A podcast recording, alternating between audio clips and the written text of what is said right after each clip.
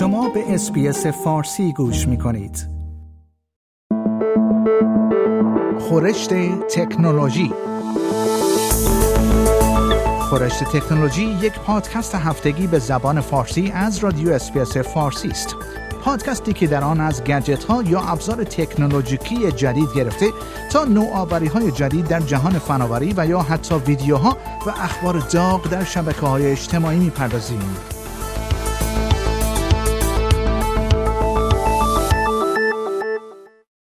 دولت آقای آنتونی البنیزی یک هماهنگ کننده برای امنیت سایبری منصوب خواهد کرد که به او اختیارات جدیدی برای محافظت از استرالیایی ها در برابر حملات سایبری می‌دهد.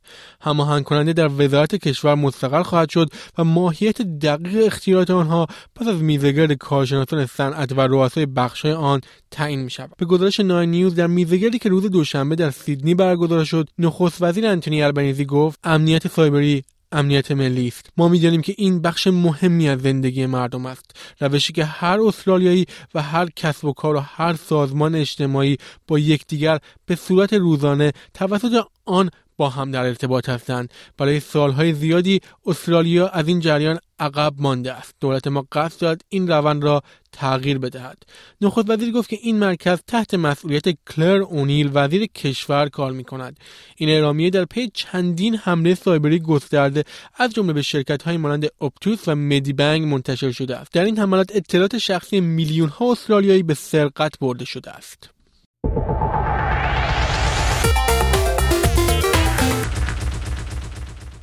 بر پیشنهاد جدید دولت استرالیایی ها کنترل بیشتری بر اطلاعات شخصی خود خواهند داشت و امکان انصراف از تبلیغات هدفمند پاک کردن داده های خود و شکایت برای نقض جدی حریم خصوصی را خواهند داشت. در روز پنجشنبه دادستان کور مارک ریفرس بازبینی انجام شده توسط دپارتمان خود را در مورد نوسازی قانون حفظ حریم خصوصی منتشر خواهد کرد که خواستار گسترش اختیارات آن به مشاغل کوچک و افزودن نکات امنیتی جدید برای استفاده از داده ها توسط احزاب سیاسی است. اگرچه این سند یک سند دولتی نیست اما دریفرس در ژانویه به گاردین استرالیا گفت که حق شکایت برای نقض حریم خصوصی و اصلاحات به سبک اروپایی مانند حق پاک شدن داده ها برای بخش بعدی قانون در نظر گرفته می شود به گزارش گاردین در نسخه اولیه این پیشنهاد آمده است که این بررسی خواستار محدودیت های جدیدی برای تبلیغات هدفمند دارد. از جمله این محدودیت ها ممنوعیت این نوع تبلیغات برای کودکان به جز در مواردی که به نفع آنها باشد و ارائه یک حق غیر مجاز برای انصراف از تبلیغات هدفمند است. همچنین بررسی پیشنهاد کرد که برای جمعآوری و استفاده از داده های ردیابی موقعیت جغرافیایی دقیق باید رضایت فرد لازم باشد.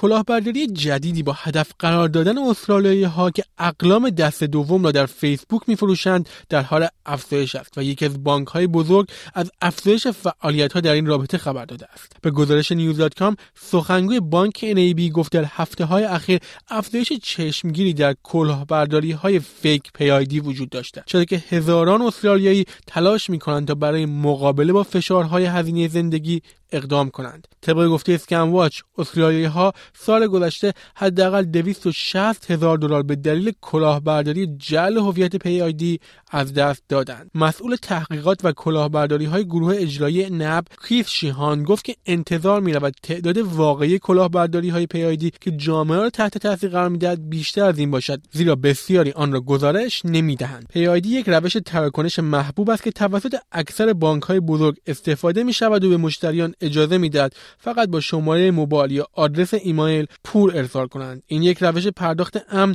و مطمئن است. اما اگر افراد با این فرایند آشنا نباشند یک کلاهبردار می تواند از گروه های آسیب پذیر سوء استفاده کند اگر فکر می کنید مورد کلاهبرداری قرار گرفته اید بلافاصله با بانک خود تماس بگیرید.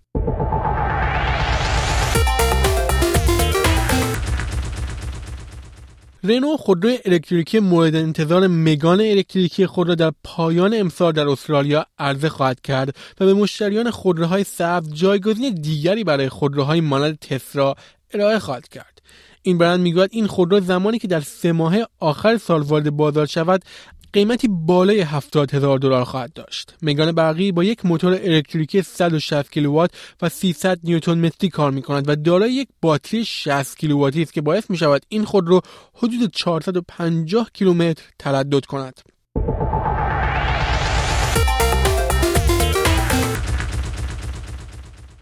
مقامات به رویترز گفتند که دادگاه کلمبیا این ماه میزبان اولین محاکمه حقوقی خود در متاورس بود و اکنون امیدوار است تا دوباره واقعیت مجازی را آزمایش کند.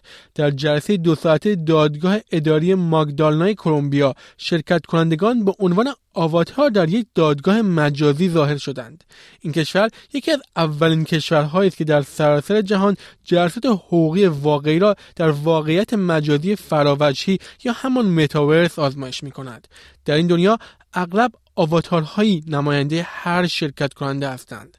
در حالی که محاکمه های قانونی به طور فزاینده به جلسات آنلاین ویدئویی توسط زوم و گوگل برگزار می شوند تعداد کمی از افراد متاورس را آزمایش کردند فضایی که Meta و مایکروسافت و سایر قولهای فناوری در حال رقابت برای ساخت آن هستند. نمونه های اولیه مصاحبه و ملاقات ها در متاورس به خاطر تجسم های کارتونی و غالبا گیج کننده مورد تمسخر افراد زیادی قرار گرفت. برخی از کارشناسان معتقد هستند که استفاده از تکنولوژی در این مسیر مسیری رو به عقب است و هیچ فایده ای نخواهد داشت.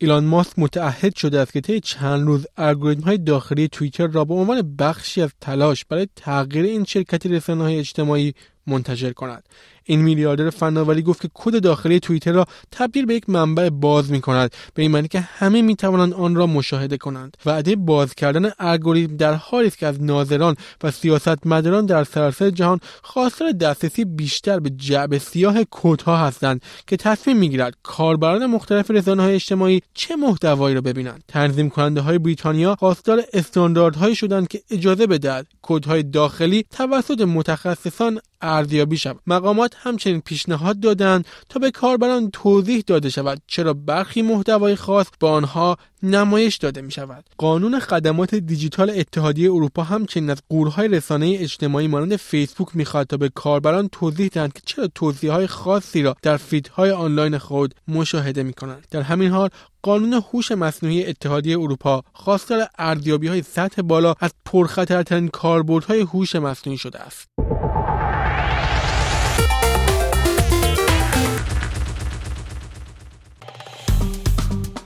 like، share، comment. SBS فارسی را در فیسبوک دنبال کنید.